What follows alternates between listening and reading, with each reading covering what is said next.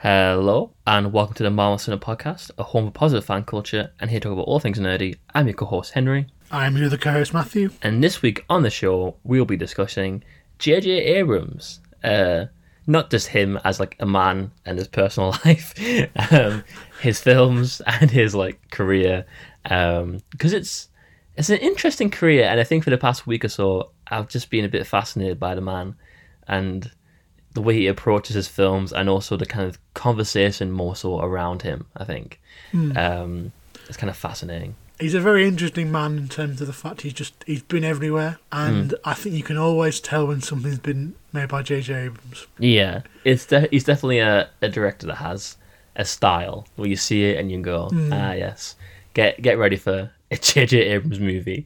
Um, Yeah. definitely. Uh, but of course, just to mention again, as always, we do have an Instagram account at Marvelous Cinema Podcast.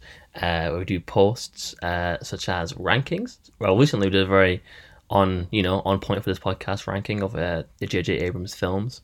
Um, and then going forward, actually, for next, uh, I guess next week or so, really, uh, we're going to be ranking the films of each Marvel phase, if that makes sense. We're going to be ranking phase one of Marvel, phase two of Marvel, and then phase three of Marvel. We've already done phase four, but we might do the TV shows. I don't know. We might do that instead for phase four. Um, so, yeah, just to complete the set, you know. Um, Before, well, actually, yeah, good, good timing, really, because before um, phase five officially starts, really, with uh, Ant Man. Yeah. That was very Kicking exciting. off. Yeah, it's all kicking off, you know, new new villains um, and all that. Um, Yeah, so it's all very exciting, and yeah, getting kind of doing a, a lead up to that, I guess, with these posts. So give us a follow over there, get in contact. Um, but as always, we have the news to get through first. Um, Oh yes, oh, that's mm, that's mm, a sound. we've got a real mixed bag. We're literally everywhere for this week's news. right? Okay, We are everywhere. that is interesting. Um, Yeah, do you want to get started then? With I don't know where to start. why then. not? Let's get this underway. So, Okay. big week. Oscar nominees have been announced. Oh yeah, of course. Uh, I feel like I've started every single time we've mentioned the awards. Uh, Hmm. Like an award ceremony, I've, I've led with this one, but I'm going to lead with it again. If Hmm. it ain't broke, don't fix it. Angela Bassett is the first actress to receive an Oscar nomination for a role in a Marvel film. Um, Ke Huy Quan, Michelle Yeoh, Ana de Armas, Jamie Lee Curtis, Brendan Fraser, and Bill Nighy are all amongst actors nominated for the first time. Hmm. Uh, on the complete opposite end of the spectrum, John Williams has, bec- has uh, been nominated for Best Score for The Fabelmans. He also recently said he wasn't retiring anymore. If a bit of news for that. Oh really? And in the process of being nominated for this for this score, he has broken his own record. This is his 53rd Oscar nomination, Fifty and it compounds his status as the most Oscar nominated individual in history.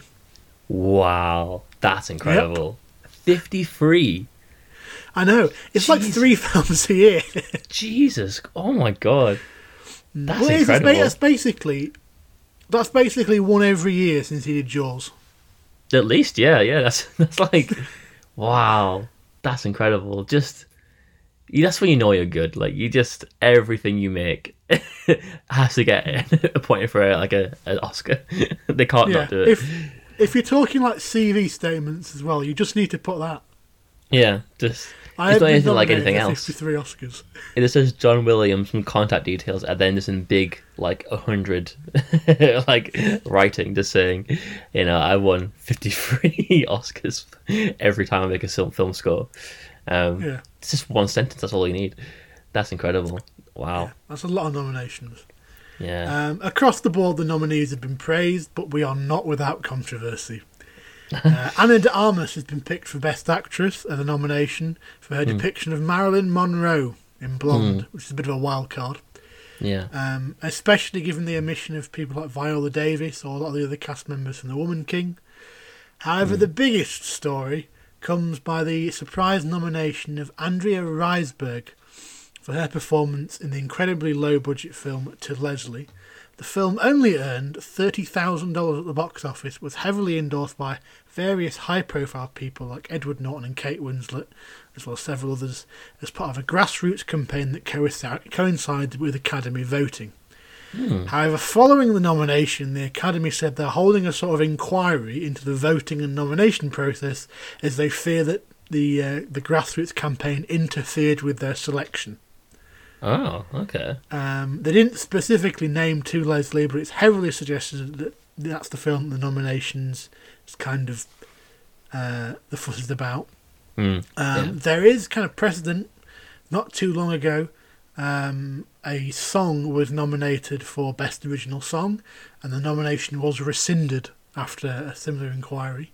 Oh, Uh, the meeting to decide what will happen is apparently on Tuesday. Um, with it being quite a high profile one, and because there is genuinely quite a lot of support for uh, Andrea Riseborough's performance, it might not be rescinded, but it also it might. So yeah, another year, another scandal. as ever. I'm quite Uh, excited for the Oscars just to see if anything will happen. Yeah, just see what see what they throw. Is Yeah. someone going to announce the wrong film? Is somebody Yeah. going to hit somebody again? what a crazy thing that is. Um, so, uh, do you watch Rick and Morty, by the way? I I I started watching it years ago and I just couldn't I couldn't do it. I'll be honest. Well, uh, neither do I. Uh, But there's news kind of coming out of that in that the uh, the show's co-creator Justin Roiland, uh, who also serves as the voice actor for both Rick and Morty, has been fired from all roles on the sh- by the show's network Adult Swim. It comes after he appeared in court last week on charges from 2020 of domestic battery and false imprisonment. The show is Oh. currently in its sixth season, but was commissioned until season 10, and Adult Swim intends on honouring this commitment and will recast the lead roles. Fellow co creator Dan Harmon will assume full EP and showrunner responsibilities, but Roiland will re- retain a created by credit. So that's a that's a scandal. That's a scandal. That's not good. And also, isn't that guy? Um, isn't he both lead roles? I Yeah, he's both. that's that's a conundrum for like going forward with everyone else. yeah, it's quite a big thing. Because that's the one thing I will say about that show is um, that I could definitely, you know, if I hear that the voices of the two main leads, I know what it is. Like it, it's very, Yeah. you know, you can't really decouple it from the show. Um, Hmm. So yeah, that's uh, very unfortunate. Yeah, for you know Yeah. many reasons, really. Yeah, quite quite a big story. Um, yes, we'll see how it develops. Uh, we've had a trailer for Shazam: Fury of the Gods. Hmm. Yeah, we did. That was, Um, was all right. it was interesting. I Yeah. mean, people complain quite a lot about it.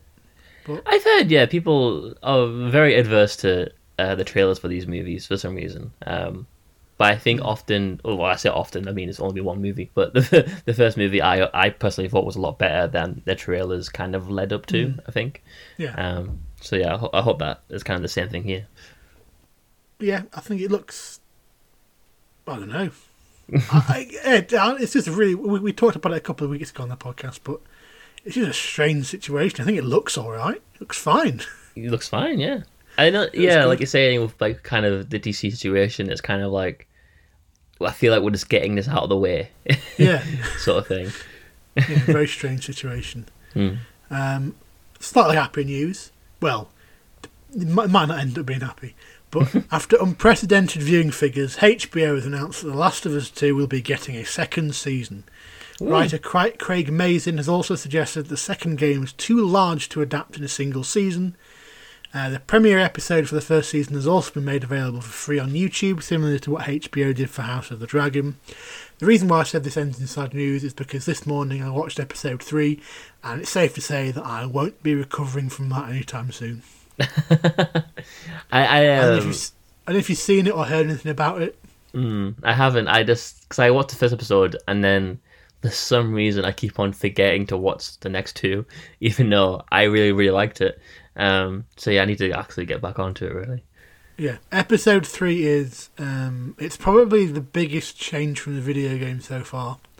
All right. But at the same time, a lot of people are calling it one of the best episodes of television. For quite a Really?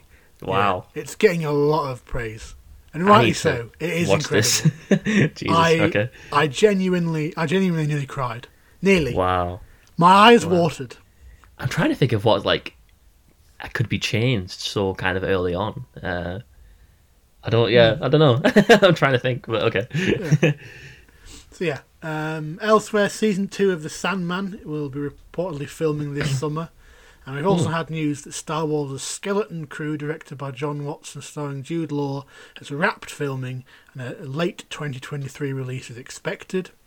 In terms of shows not coming back, both Doom Patrol and Titans have been cancelled at HBO Max after their respective fourth seasons. James Gunn has said the decision to do so was made prior to his and Safran's appointments as studio heads. Fuck Batman will finally be laid to rest. I it, yeah. On the one hand, that I I haven't watched much of um, Titans. I tried to. I have to admit, when I watched it, I did mostly watch it as with my friends making fun out of it. Really. Yeah. um. So I wouldn't really say I had a very I have a very fair judgment on the whole show. Um. But what I will say is I, I loved Doom Patrol. I kind of Yeah. fell fell off the wagon a bit with it. I didn't really. I haven't really caught up with the last season, I think, but um, I love that show so much. So that's really heartbreaking to hear, and especially because of just Brendan Fraser. I just want him to have more roles, and I believe he was also meant to be in Blue Beetle, or maybe he was in Batwoman. The Bat, He's in Batwoman. yeah, and that He's also got, Firefly.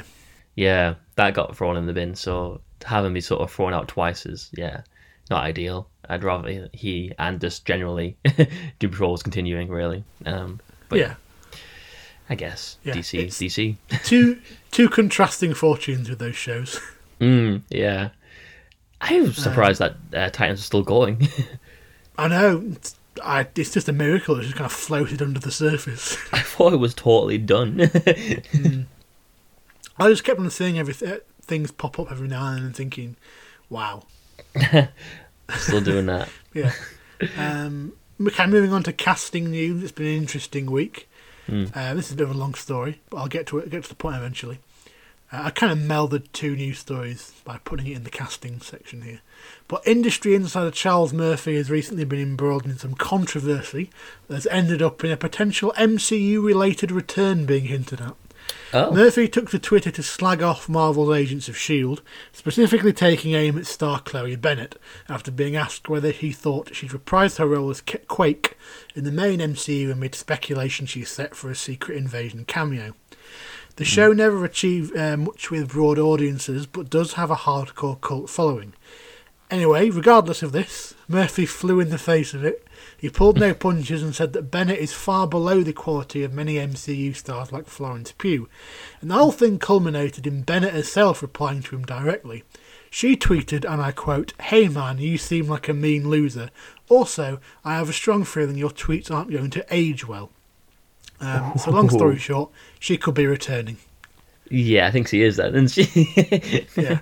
Um, that's Wow. kind of pretty much a confirmation, I think. very. Oh, that's very. Uh, why are you being so rude? Yeah, he, uh, he, yeah, he, he, he's, he's for quite a while apparently he's had a bit of a vendetta against that show. Don't really know why. It's fine. it exists. Everyone went, Um, oh, that car flew at the, at the start, and I, everyone told me about that for some reason. For some reason, when that show came out, even my parents who never watched the show were aware that a car at one point began to fly, and they told me about it, and I was like, oh, okay. And that's all I ever heard about the show, really. I think the car was called Lola. right. I can't remember. I'm pretty sure it's only in it for like one episode, but yeah. All right. That's well. That's literally all I know about that show is that a car flies, and I think I think in I think it's one of them cases where like it flies in the pilot, Hmm. and then like they spent all the money on it. Yeah, the budget it was like never flies again. Yeah, the pilot was like, "We could, we could do this," and then they realized we can't do this, can we? Yeah. yeah. Um, also MCU related, Ayo Edebiri, who featured in the FX Disney Plus series The Bear, has joined the cast of The Thunderbolts, which has also reportedly cut Ant-Man and the Wasp character Ghost. Tobey Oh. Maguire has said that if asked, he would say yes to any p- opportunity to return as Spider-Man or Peter Parker. And finally, not MCU, but Lance Reddick and Toby Stephens has joined Disney Plus's Percy Jackson series as Zeus and Poseidon, respectively. mm, that's some good casting. Coming to the end, uh, Eternals has been revealed as the most streamed MCU movie of 2022, coming in at 13th on Nielsen's recently revealed top 15. Encanto is top of what is generally an interesting list to say the least. And finally, Read of the Week. Here we go. Ryan Gosling is reportedly a frontrunner for a role in Fantastic Four. uh, other reports have claimed that Galactus will be the main villain of the film and that it will involve time travel using the quantum realm and will, will spend a good chunk of it in the 1960s. Right. I, I, to be honest, I could totally see the the film being set in the sixties. Um, Yeah. I'm not sure how that would work timeline wise, and if it would be like time hijinks or would it actually be in the sixties? This like it happened and no one talked about it for twenty years. Um, I don't know, but I I could see that because I feel like out of every Marvel hero, there are some that the suit being in the era they were made, um, Yeah. and that that group, the four uh, Fantastic Four, just it just makes sense to me, um, for some reason more than others. I think, yeah, I think there was also something that said that um, the Blade film is going to be set in the 1920s. Oh, that could be interesting. Yeah, like an actual like vampire time vampire movie. Yeah. yeah, not too Proper bad. Yeah. Nosferatu era. yeah. But yeah, Also, did you say that Eternals was the more streamed movie? yeah. Eternals. Not not movie, the most streamed MCU movie. Oh, okay, right. that makes thirteenth overall. Encanto is the most streamed. I see. Okay, that makes a bit more sense then. I was because Eternals, you know, it's a big MCU movie, is probably very popular, but um, I just that's just really surprised me for a bit. Yeah, it's a bit of a wild card one. Yeah. yeah, out of Um, nowhere. But yeah, that's the end of the news. Yeah, cool. that was a lot, honestly. It was. it was. I'm quite tired. I'm happy to hear because, of course, my highlight of the whole thing is that Tobey Maguire said, "Yeah, sure."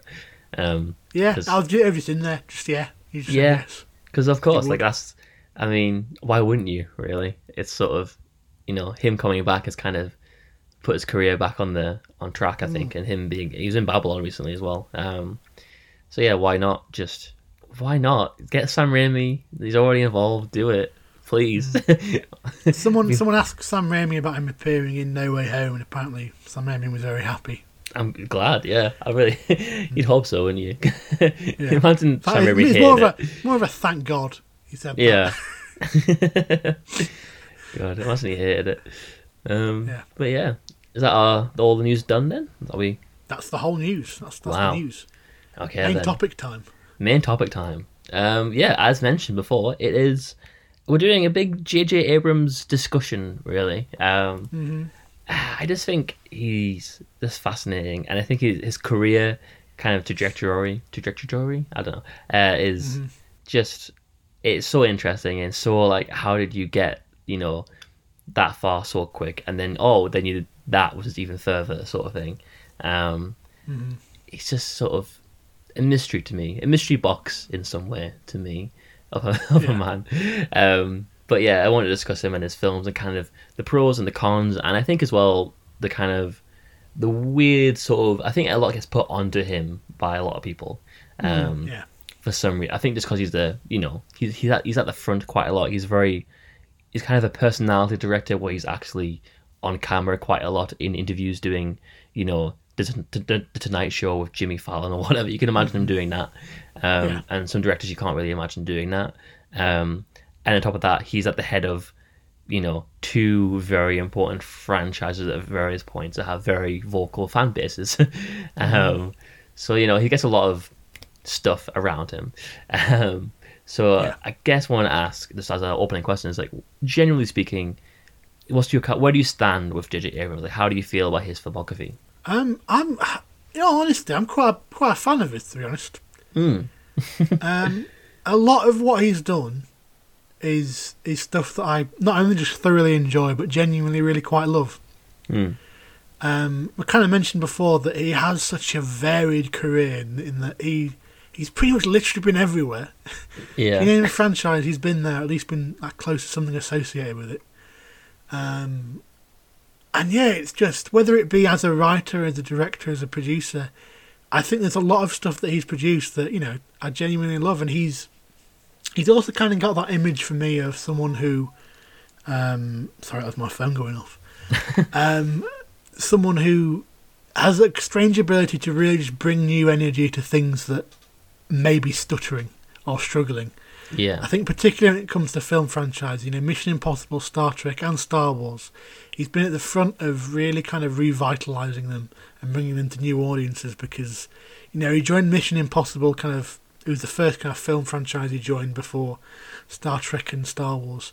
He really he came to that one in a very strange position where you've you've got you've got the Brian De Palma directed first film, um, which is an adaptation of a TV series. yeah. Um, and then you have you have Mission Impossible Two, which is which is an interesting place to to, to be left with a franchise. Yeah. Um, and kind of Mission Impossible Three with J.J. Abrams because he's also he stayed as producer on the films like following it. Hmm. But Mission Impossible Three really is, is where it's where that franchise be- became itself, if you know what I mean. yeah.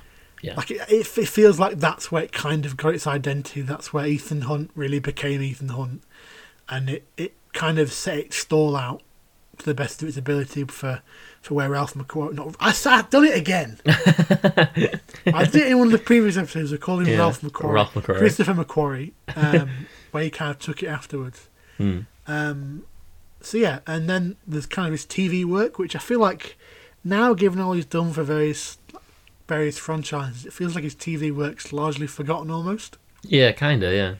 Um, looking at looking at where he's come from, it's fascinating. Hmm. we kind of talked before about how he literally knows people. One of the very first things he did, the TV series Felicity, Felicity with um, Keri Russell, which was created by him and Matt Reeves. Yeah. What a weird pairing. Yeah, strange pairing, especially considering the show's like a, it's like a life thing. It- yeah, it's like a melodrama. Yeah, a girl goes to college sort of thing, and it's you know there's love triangles and you know all sorts like things like that.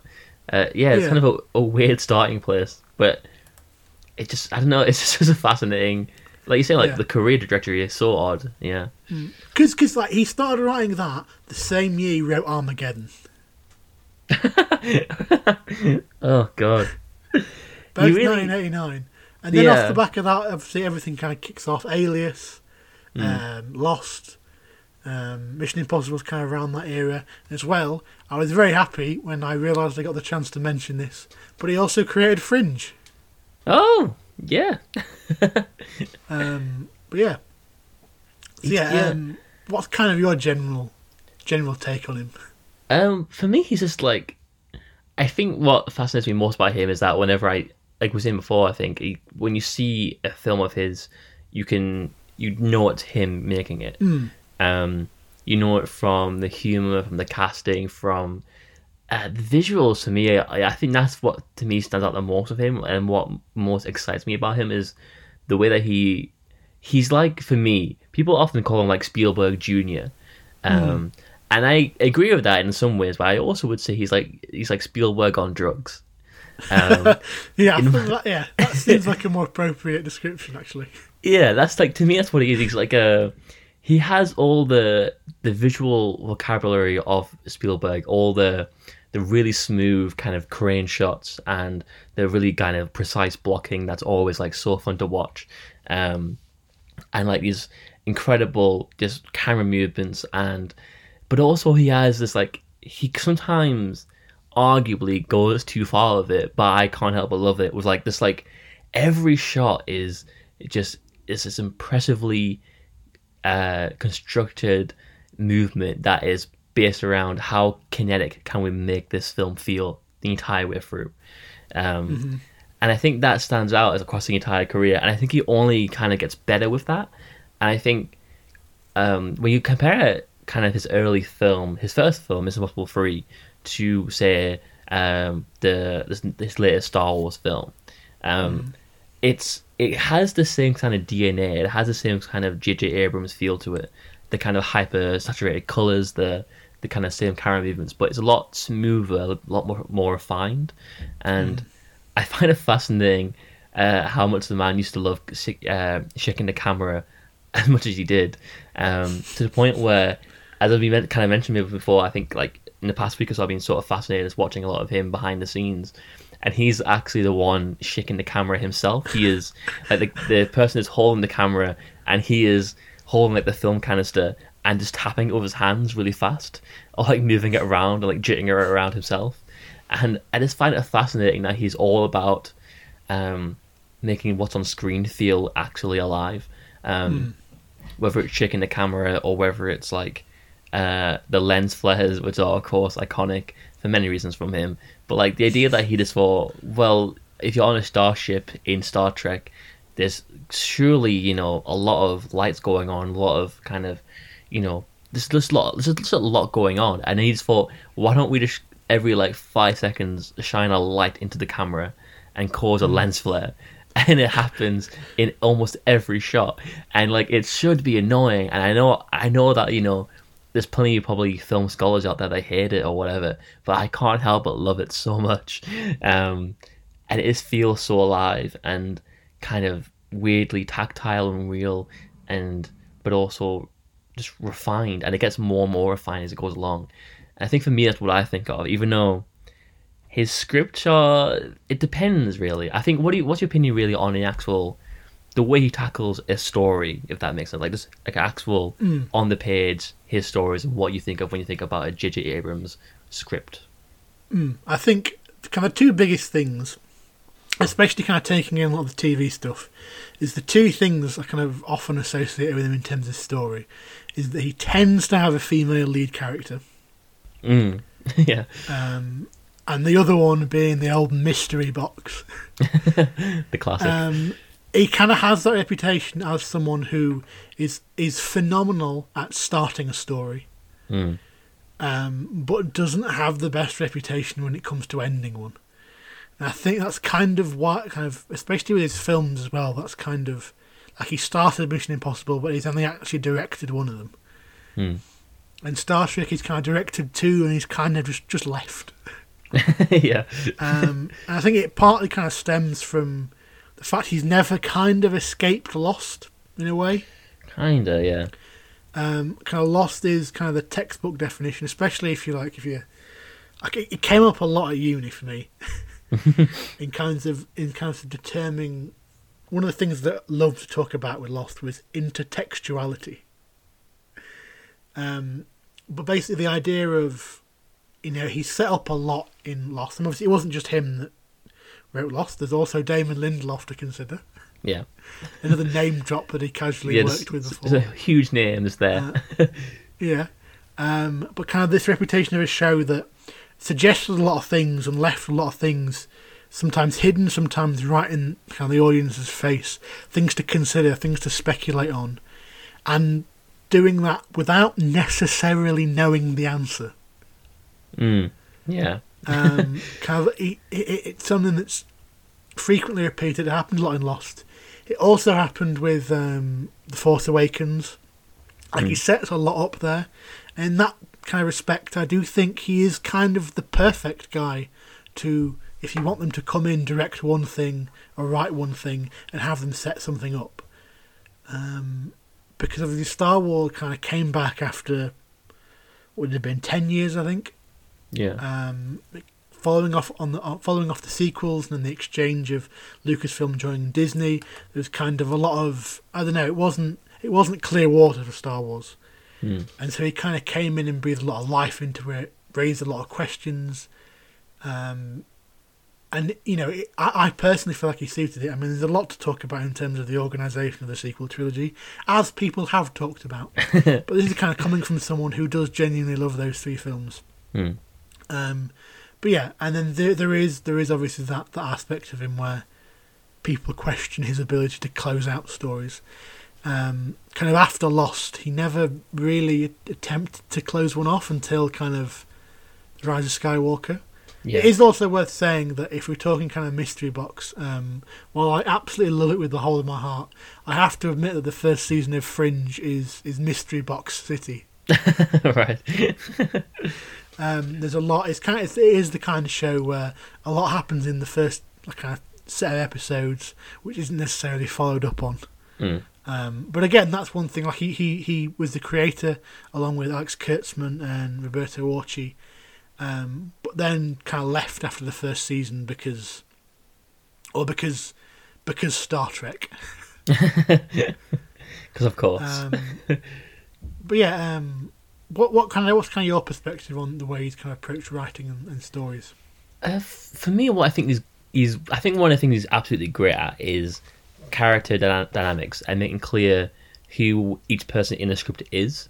Um, I think he does that so well. I think that's why he works so well with like, for example, like Star Trek is like it's a big cast and a big uh, uh, crew of characters that need to be discernible and need to be, you know, you need to know who each of them are and how each one would handle being in a room together.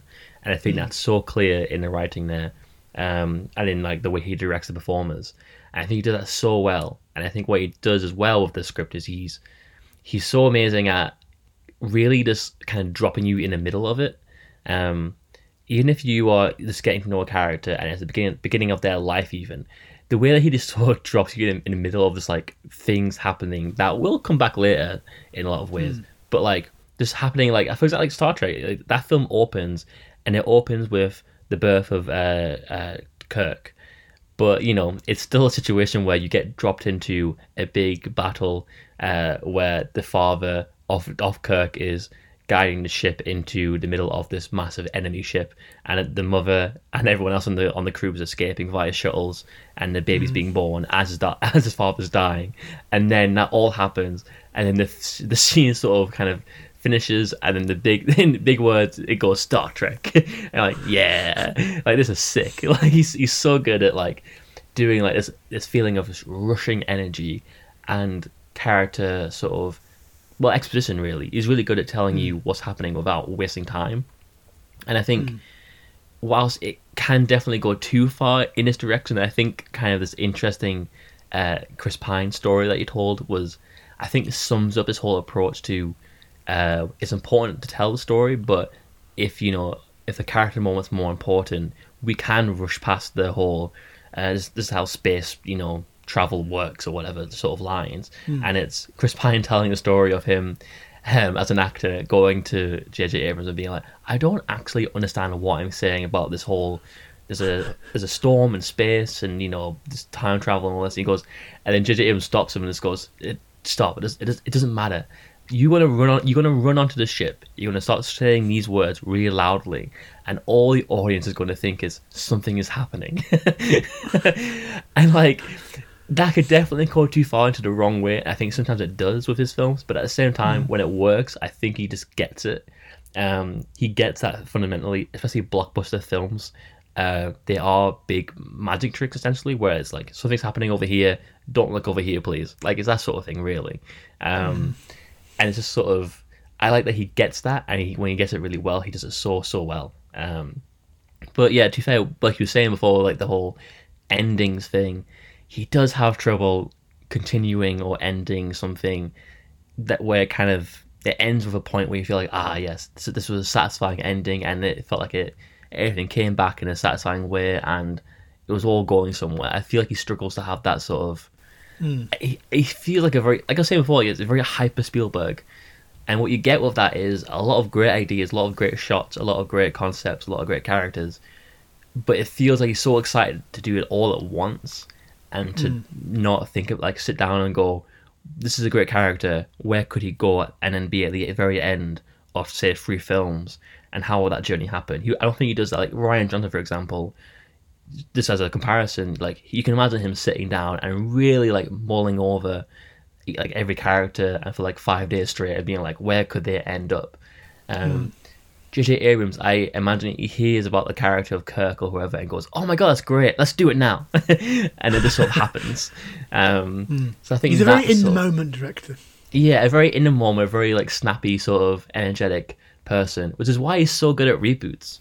Um, Arguably, you, you could definitely argue that Episode Seven is a reboot of, short, of sorts. Um, Yeah, like because on one hand it is harkening back to the original trilogy but it's been you know i think it was like f- 40 years since then at least.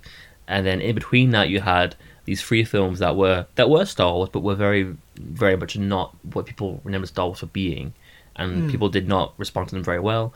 And then you get this director coming back and it's it's the old thing come back but it, it's very much a reboot it's not actually the original trilogy again like people think it is the visual kind of vocabulary and the the way the characters kind of move and talk, it is very different. It's not really Star Wars as we knew it, um, even though it kind of has the same sort of practical effects and a bit of the tone. Um, and also the the structure as well of the you know at the end you know there's going to be a planet that's going to get destroyed by a Death Star sort of thing. Um, Yeah, so I think he yeah like you're saying like he kind of he relies a bit too much on well we know where it ends because it's a Star Wars film it's going to be a Death Star thing. Um, so I think that's kind of sums up the whole kind of the flaw in his writing, which is well, yeah, it's a Star Wars film. Let's just do the Star Wars thing. You know, have a cantina there. You know, um, you know, Star Trek. Let's bring back Khan. You know, why though? He doesn't really. Sometimes you- you feel like he doesn't stop to ask himself why. um, and that's not to say it ends up totally bad. I think. I mean, what's your kind of opinion on the kind of nostalgia thing around him that he's kind of accused of? We're kind of bringing things back. I think. Mm, I think it's a really strange relationship he has with it because, especially, I think one of the kind of best examples is The Force Awakens for this. But there is the idea that you know he, he can rely too much on on the thingy that he's trying to reboot. But then at the same time, if you look at like the fans of Star Trek and Star Wars, it has a very kind of conflicted opinion among the, among the fan bases Mm, yeah. um, for kind of almost disregarding um, nostalgia and what and what those films what what those films mean to to certain people. Yeah. So it's a really strange place for him to be in. He's damned if he does, damned if he doesn't. yeah. Pretty much. Um, and so it, it, it's really strange. I think because one of the one of the kind of big things for I remember the in, Star Trek Into Darkness thing with it's not Khan. It, uh, Benedict Cumberbatch is absolutely categorically not Khan, but he is Khan. yeah. Um, I, I kind of always remember that. Um, and I think, I mean, I, I, I, I, it's difficult because there's a lot people say about The Force Awakens and about Star Trek. And I think the only thing I really can do is kind of come down to the way I view those films. And is that I feel like J.J. Abrams does a phenomenal job of bridging, of bridging Star Wars in that Force Awakens film because you know it, it is 10 years after the last star wars film but in in reality it's not it's what it's 30 40 years because largely the films that he's kind of taking on they're not they're not really related to the prequel films Not really. it's no. it, it it is the originals that he's having to to to contend with, and I feel like he he does do an excellent job of kind of bridging that in terms of, you know, he hasn't gone all in with the characters. Luke Skywalker isn't isn't in that film until the end. Um, Harrison Ford kind of comes in as, as kind of the main of the original three in that film, and for me, I think I think it could be argued that that's maybe Han Solo's best film. I kind of yeah. I kind of agree with that. Yeah.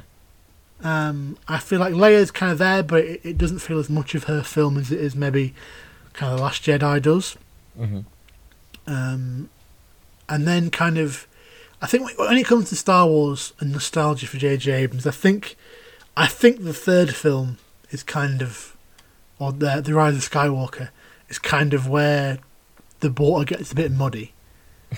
um, and I think, I mean, this is coming from someone who does actually love that film. Yeah. Um, I yeah, it, it's got a special place in my heart.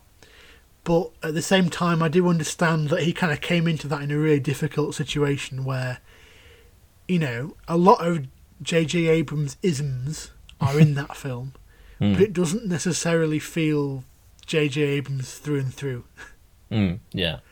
um, because of kind of where they were when he when he joined and and but all the same, despite that, he does manage to kind of round that off for me while maintaining focus on the new. Yeah. He doesn't rely massively on kind of nostalgia. Yes, Palpatine's back. Yes, there's a Han Solo cameo. Somehow, someone managed to drag Harrison Ford. Yeah. They couldn't quite get him to shave, but they managed to get him on set.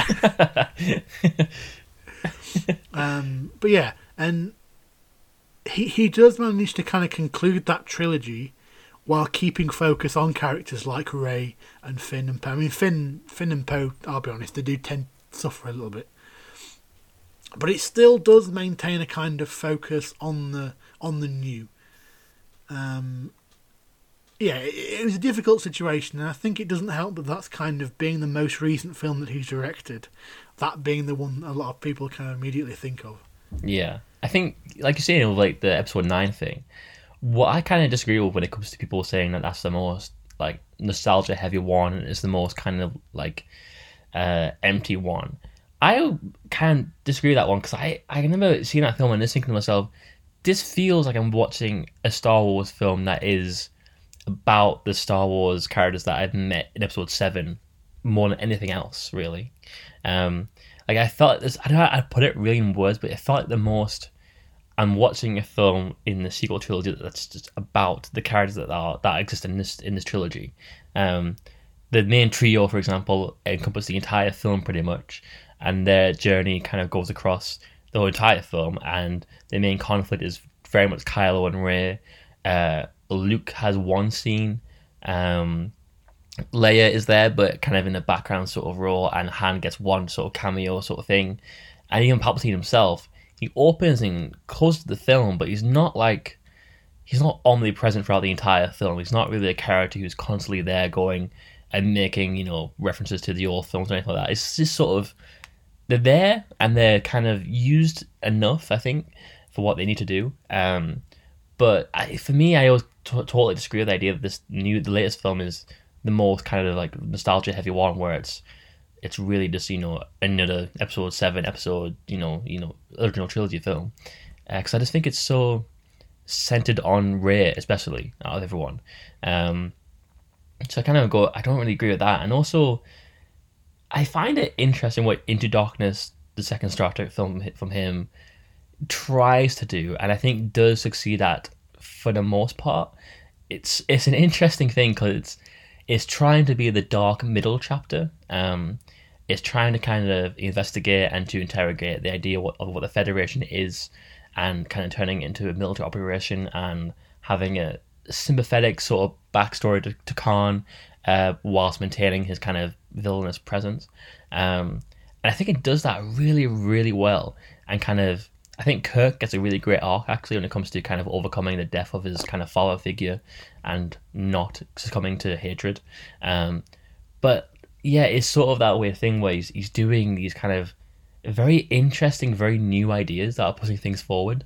But at the same time, it is undeniable that, you know, he can't help but be like, oh, but every ship has miniaturized Death Star technology on it or whatever.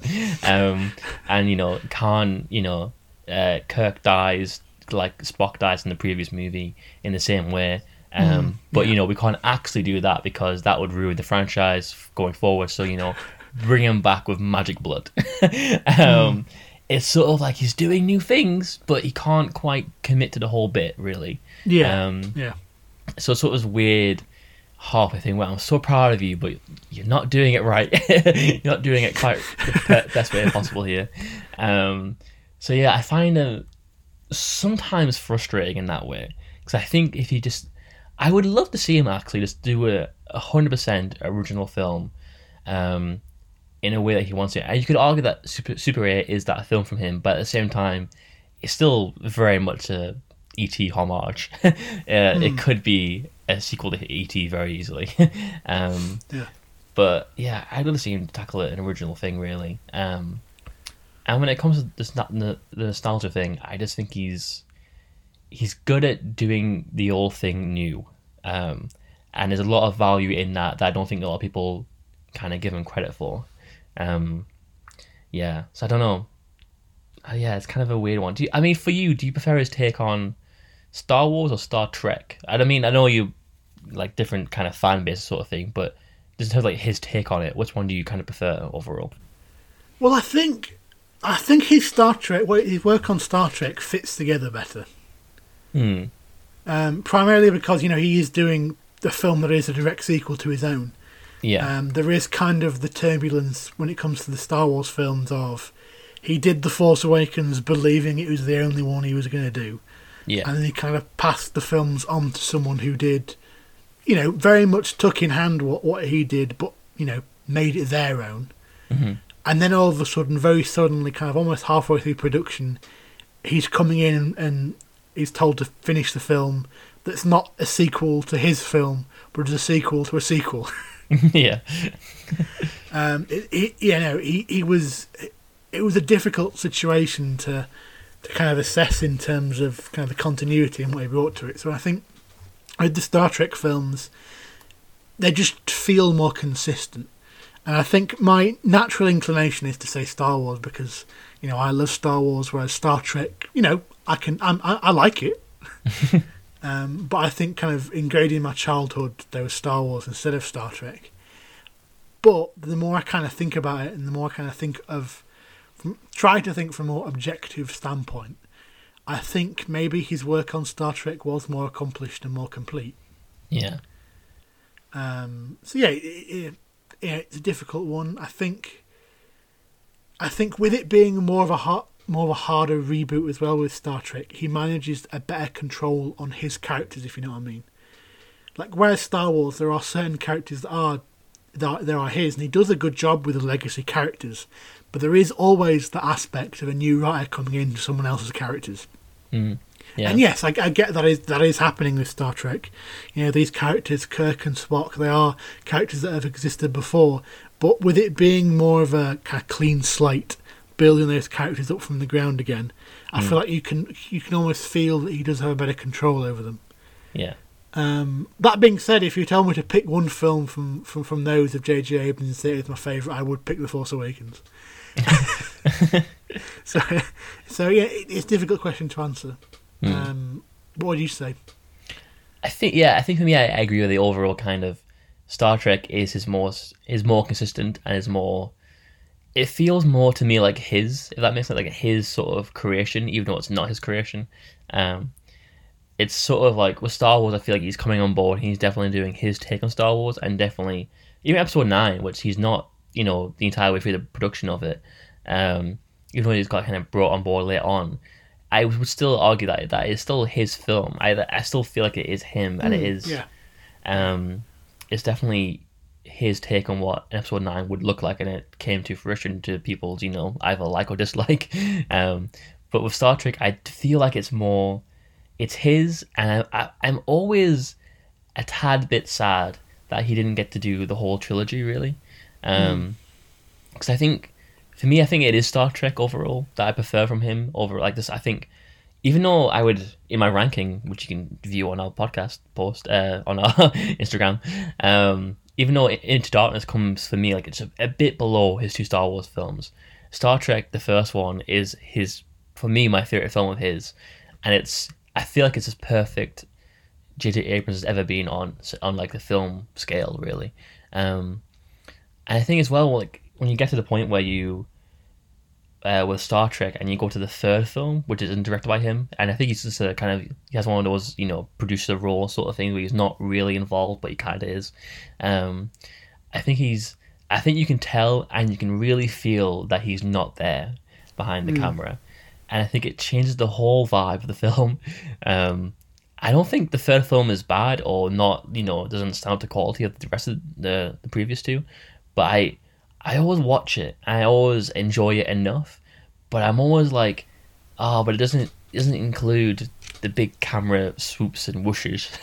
it hasn't got any of that from J.J. Abrams. It hasn't got the, you know, the mm. energy that he's got, um, and it just sort of it really kind of misses that, and it kind of just becomes a competently directed uh, movie from you know the guy who did most of the Fast and Furious movies, uh, sort of thing and it works and it's fine. But again, like I'd rather J.J. Abrams was was there behind the camera than not. Um, and I feel like as well when it comes to Star Wars and his Episode Seven kind of reboot, kind of reintroduction into the world. Um, I feel like it kind of I love that uh, Rian Johnson is just like a a lovely filmmaking and kind of person that he kind of he saw what he did and just sort of did his version of it uh, visually. Um, mm. You can definitely feel like it's a different director, but you can definitely feel that Rian Johnson was like, okay, the mold set here is what J.J. Abrams does was just very much like I'm going to combine four different shots into one shot, and It's going to be really cool, and you can definitely feel Rian Johnson going, "Okay, I can do that. We'll, okay, that, that makes sense. We'll do that. You know, that'll be our visual language for the this trilogy." And I love that, and I think it's, you know, I feel like J.J. Abrams he's so discernible and so unique in what he does, um, that when he's not there, you can actually like really feel it. Um, and I would love it. I think it would be amazing. And I don't know whether the current Star Trek situation is, but I would love it if the fourth film was him returning. I think it'd be really great. Um, Well, it, the, it's a weird situation for that fourth film because it was announced and it was all set to go because it was meant to be Matt Shakman, oh right, um, but then Marvel Marvel called him back and said, um, "So we need someone to direct Fantastic Four. um, so then he kind of left, and then no replacement was announced. right, because because for that for that Shakman like Star Trek Four, the whole cast were coming back. Hmm. It it was it was announced. It was all set to go. yeah, Um, but then, kind of, the rumors did circulate that people did suggest J.J. Abrams. right, Um, Hmm. So I, I don't know where that is now. It's been well. The last time I heard anything on it was like when it, when it was announced Shakman was taking over Fantastic Four. So that is at least a year ago, maybe Yeah. even two years ago now. Time's funny for me now. I've reached an age where all the years blend into each other. so Um, yeah, So yeah, it's strange. I mean, if you look at IMDb and places like that, he's not like in terms of that as a director. There's The Force Awakens and there's nothing. There's not even anything upcoming Hmm. yeah. kind of as a director. Wow. So it's interesting to see, you know, whether whether he is interested in, in returning to Star Trek. I think yeah, Because at the moment, like, he is in kind of limbo because, like, his production company, Bad Robot, they were acquired, or I don't know if they were acquired or if they signed a deal with Warner Brothers, and the understanding was that he was working on a lot of DC stuff. oh um, right, okay, Like, if you look, if again, if you go on IMDb and you look at all his producer credits, Hmm. um, they still include there's what we've got. We've got Justice League Dark, um, Zatanna, Untitled Superman Project, which was announced a long time ago. um, uh, Constantine 2, he's listed as the producer on that. Um, and then the Batman Caped Crusader animated series. right. Oh yeah, yeah. Um, Because cause as far as we're aware, that his Superman film hasn't been cancelled. Yeah, yeah. It's, it's strange because James Gunn's making his, his Superman film. I don't know, are they the same film? we will never know. I don't think we'll actually yeah, ever know. like it's like because Bad Robot was kind of joined up with Warner Brothers for this DC stuff Hmm. a long time ago. Right. You know, it was maybe even as much as many as five years. I remember five years. I think Yeah. it was just after Rise of Skywalker. So Yeah. maybe three, three or four years. Three or four years. Yeah. Wow. Um, and so it, it is really strange where he's at. Yeah, because you sort Um, of, I really miss like having a new J.J. Abrams film coming out. Like I, Mm. Because he's, he is he is in limbo, and I think he is doing. I know he's doing so. I think he wrote a, a comic recently with with his son. Um, yeah, he did I a think- Spider-Man comic, didn't he? yeah, that was a bit controversial. I think from what I heard. um, It wouldn't be J.J. Abrams if it wasn't.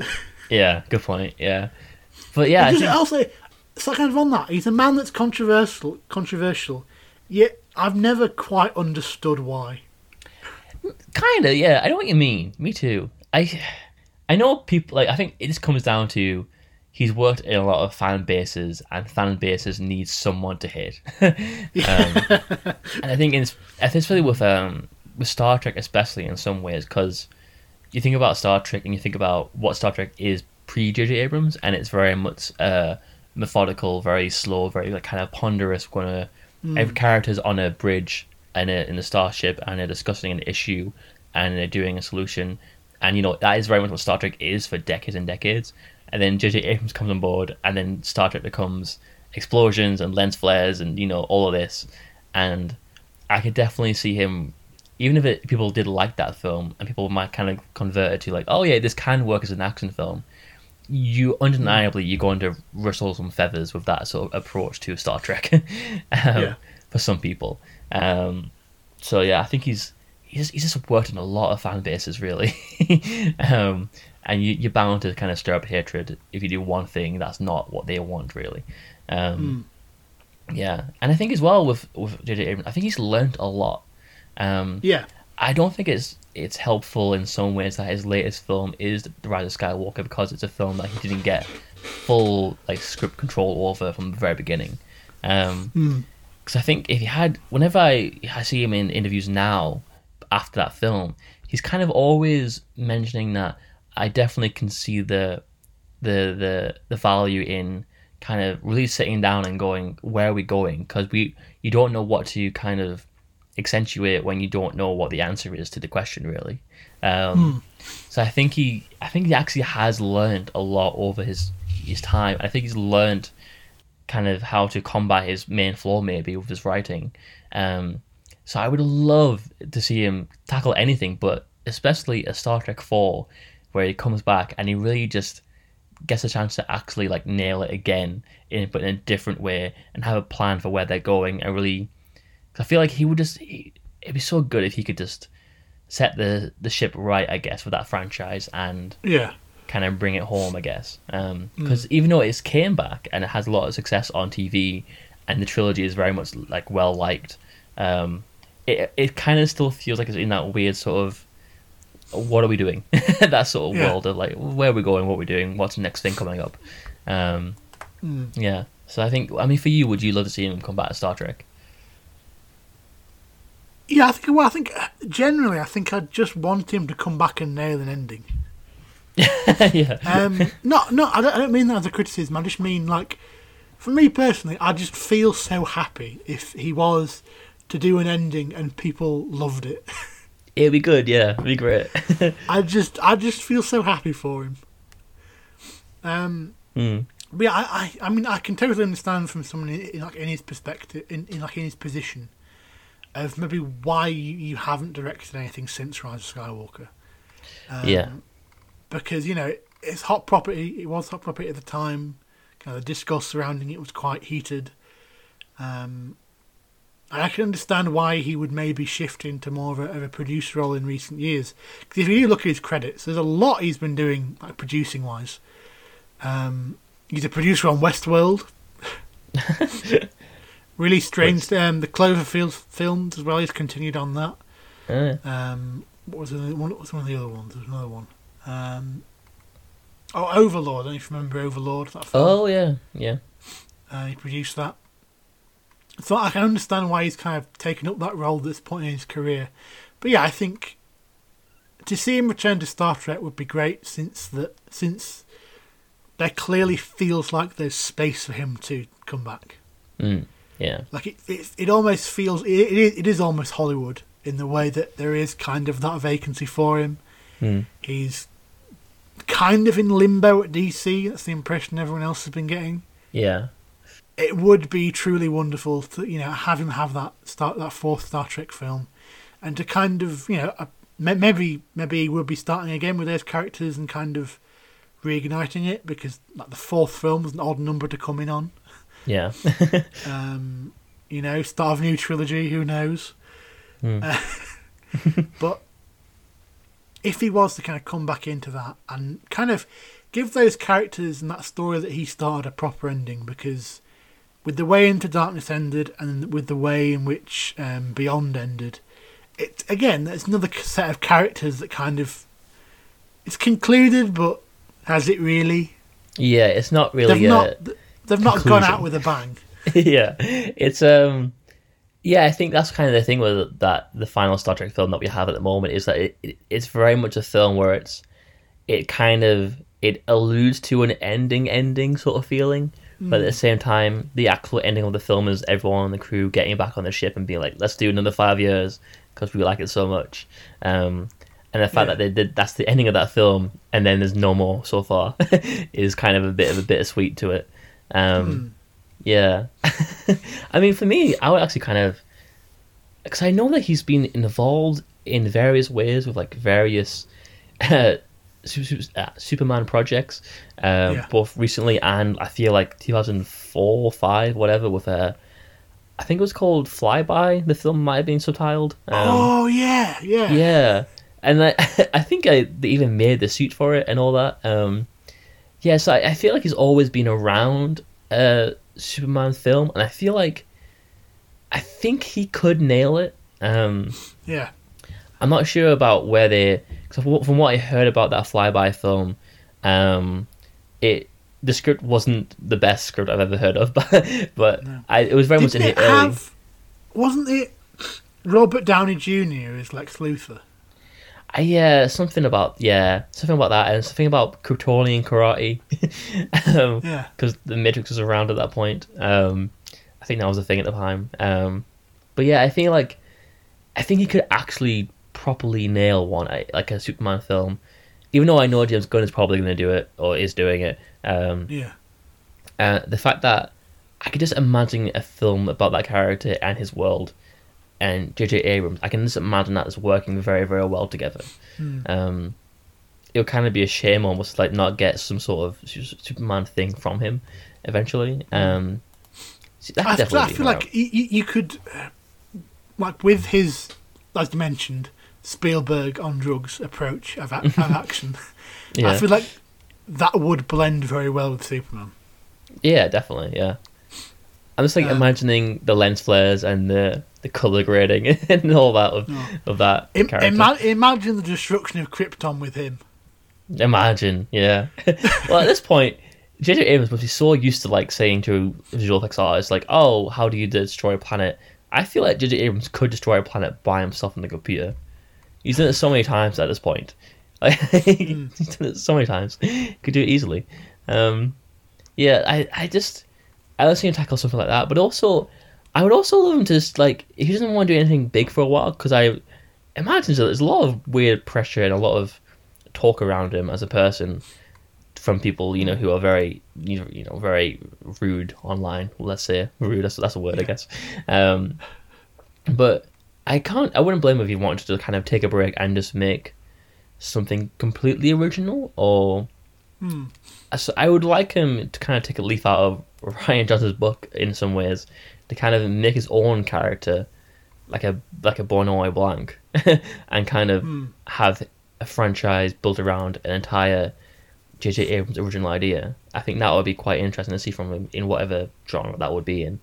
Um, Hmm. I don't know, but I think you could really nail that. I think he might do well going back to the spy kind of route with Alias and uh, Mission Impossible. Um, Yeah, I, th- I think it's a very strong grounding. He's definitely got a handle on that kind of genre.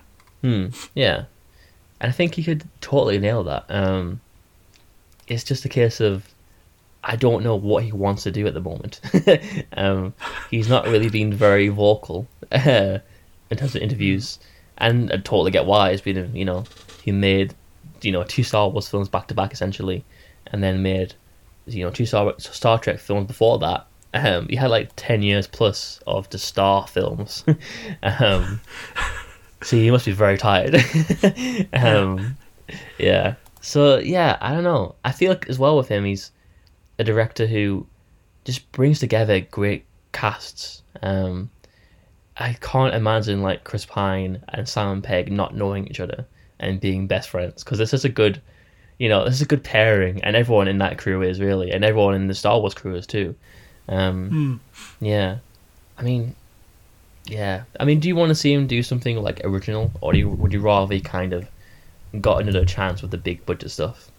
Yeah, I think he's got it. He's definitely got it in his locker. If you kind of look back to his his his TV roots, Hmm. I just think it's, it's, it's a weird situation because having all these franchises almost at your fingertips, it's kind of especially for someone who is clearly a fan of these things.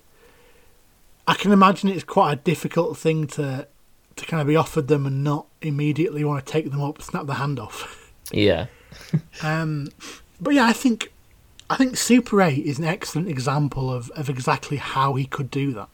Hmm. Um, like you say, it's not it's not entirely necessarily his own because it's clearly inspired by, you know, Spielberg films. You know, um, films like E.T. and almost. Um, I watched um, what's it? Um, Stand by Me recently, oh yeah, and that that really I, I, I don't know. I know that film isn't sci-fi, but I feel like there's a real strong kind of connection vibe between the two of them. Mm, yeah. It's that kind of um, nostalgic look back and kind of nostalgic approach to a film. Um, but you know, to see him you know come up with his own idea, almost kind of like what Zack Snyder's been doing. Mm, yeah. Um, and I, I, in a way, I feel like it is kind of an apt comparison between the two of them. Mm. Kind of these two directors who have very, you know, they've taken on the, the franchise juggernaut. One's had a lot more success than the other one. Um, but they are they are very much considered people associated with kind of adaptation and comic book esque franchises. Mm. Um, but you know, two directors who also have have their own significant style, and I, I feel like I feel like Zack Snyder has immensely benefited from doing his own thing. Yeah, definitely. Um, I you know, obviously he's he's only really released kind of uh, Army of the Dead since um, since the the, the the the Justice League thing, but he's, he's doing that Rebel Moon thing for Netflix at the moment, and Yeah. the feeling you kind of get off that is just that he's just doing his own thing, and he he, he seems to have found a groove. Yeah, it feels like it's. I feel like he needs to operate in a space where both directors, like J.J. Abrams and uh, Zack Snyder, need to operate in places where there there isn't this pressure of we're handling a big franchise, and no matter what you do, someone's going to say that's wrong because in episode two of whatever season of this TV show that happened and that contradicts this. Like it's not like I feel like it just need their own their own actual thing from their own brain. Yeah, I, th- I think I think on the flip side though, there is kind of the point you could argue that being within a franchise is maybe kind of the focus that J.J. Abrams needs. You know, because if you do kind of go back to the whole, you know, mystery boxes, posing questions, having big ideas and being in the moment, you know, there is a lot of scope for if, there's if there's nothing to narrow you towards like a particular story like you can get with with DC, Star Wars, or Star Trek. You know, may, maybe maybe they're, they're the kind of railings that keep him in. Maybe, You know yeah. what I mean? and they Yeah. kind of focus him and, and, and maybe bring the best out of him. But I do, I do agree that at least once would be brilliant to see and, and railings come down and be given a budget for a film like Zack Snyder's been getting with Army of the Dead and then kind of Rebel Moon to maybe find that audience because I'm pretty sure you know knowing Netflix there's an opportunity for J.J. Abrams to branch away from the bigger studios who have the established IP and I think there would be the backing for him Hmm, yeah, it's just whether he, he feels like he can do that yeah. I think for Um, like but yeah, I, yeah, I, I do agree. Especially if it was like like you said, like an ensemble thing, bringing a load of actors and a load of characters together. It would be it would be very exciting.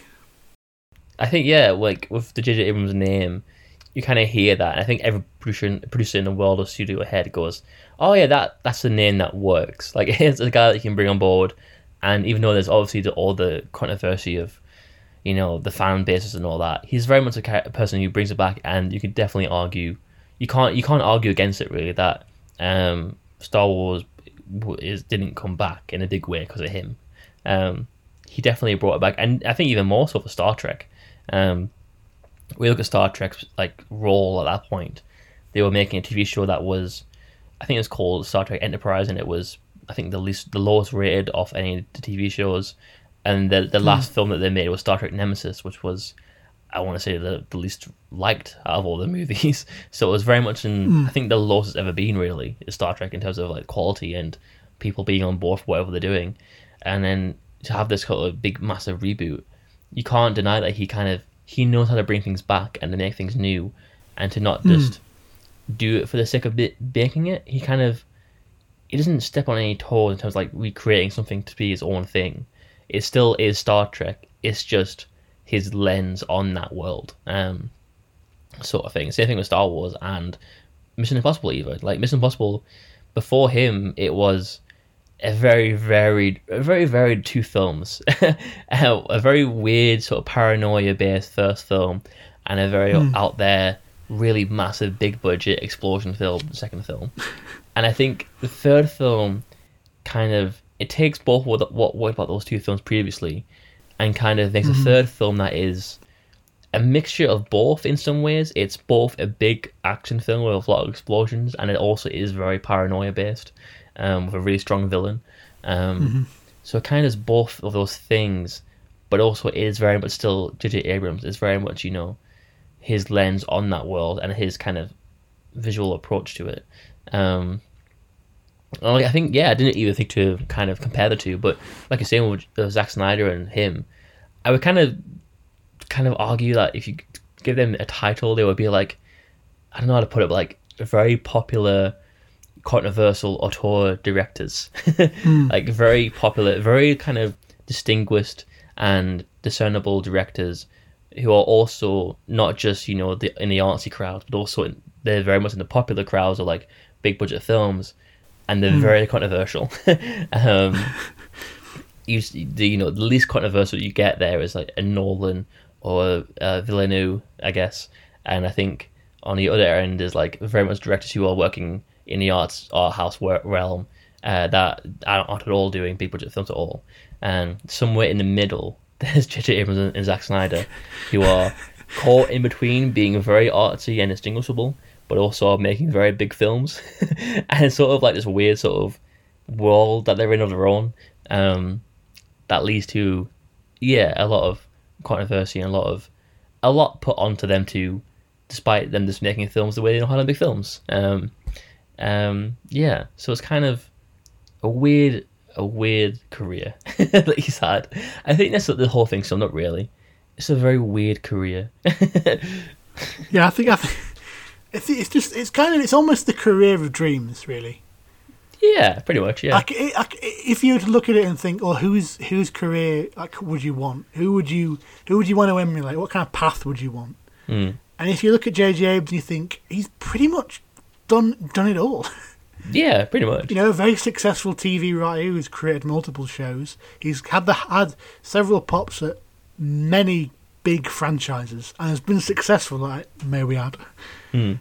and is kind of in the position now where he is kind of he's picking shows up to produce left, right, and centre yeah or His- films as well. yeah. Is is very respectable, I think, and and it is a shame that he just doesn't get that credit. Yeah, he's very like that career is kind of perfect. If someone told me like, oh, you know, do you want to direct a Mission Possible film and then a Star Trek and then your own thing and then a Star Trek again and then Star Wars? Hmm. Yeah, sure, I'll do that. Why not? and that's his career essentially, back to back as well. Like it's hmm. he finished the Star Star Trek two, and then I think even before that film got released, people knew that he was going to be on board for Star Wars. Um, hmm. so like it's just insane that like back to back that guy was just doing these massive reboots or sequels or whatever and making them the way that he can make them and because everyone wanted his voice in there and they knew it would work on some level. Um, yeah so i think it, it deserves way more credit and a lot more jealousy i don't know um, for what he's got really. Um, yeah i mean do you want to is there any last points you want to make about this the jj abrams career career discussion I think I think when it comes to J.J. Abrams, I just want to focus on the fact that, as as we've covered, he's just a very impressive career that you know most people will be very lucky to have, and there's just there's just a joy I think to some of his films, or a lot of his films, and of his TV shows. I think there's the feeling you can genuinely tell that he's enjoying what he's doing. yeah yeah And that's kind of an invaluable quality, and it's something that doesn't always necessarily come across. And I feel like when you do get that feeling, you're 10 times, maybe 100 times more likely to enjoy yourself. Um, you know, for all the kind of drawbacks of his work, whether it be the kind of the endings, the nostalgia, if it's something that people aren't keen on, kind of his weaknesses when it comes to, to bigger pictures, I do think that just the feeling he puts into a film and the feeling you get back from watching several of his films is something that absolutely cannot be overlooked. And yeah, I, I, I do feel that he's had he's he's had a bad run with not not the films themselves because I think I'd argue that I don't think he's actually done a bad film. yeah same Um, just kind of the responses from from certain people, certain groups that have kind of taken against him and what what he's done. Um, I, I do think it's a shame, and I hope that kind of he isn't overly influenced by them. um, although it can be, can be hard not to be. But yeah, I think also we have the same birthday, so I don't know if that makes me biased. Oh, yeah. that's Um, nice. but yeah, I, yeah, he's uh, he's just a filmmaker that I just immensely respect, and I just I just enjoy his film so much. What about you? What are your closing remarks? Um, yeah, I think for me, he's a when I refer, when I think about people who sum, up- sum, up- uh, sum up the idea of um, the the magic of cinema, I think about he comes to mind pretty early on as like a, a director who I think genuinely believes in that idea and believes that on that idea on like the highest possible scale possible. Um, he is. I totally agree with some of the like sort of ideas against him that he is he's sometimes too much to the point where he's just sort of like a a sugar rush of like cinema. Where like and at some point you, you have to crash and realize oh my god i'm so tired.